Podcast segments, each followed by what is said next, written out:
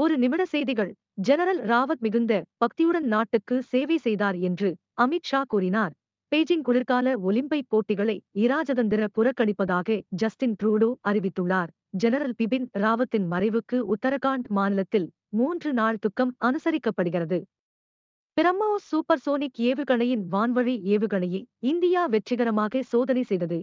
Tata Motors வணிக வாகனங்களில் ஏழாயிரத்து ஐநூறு கோடி முதலீடு செய்ய உள்ளது. மின் வாகனங்களில் கவனம் செலுத்துகிறது.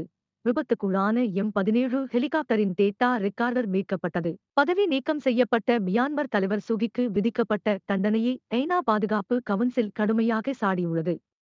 ஜெர்மனியின் அதிபராக தேர்ந்தெடுக்கப்பட்ட ஓலாஃப் ஷோல்ஸுக்கு பிரதமர் மோடி வாழ்த்து தெரிவித்துள்ளார். நன்றி. சப்ஸ்கிரைப் டு வணிக கற்கள்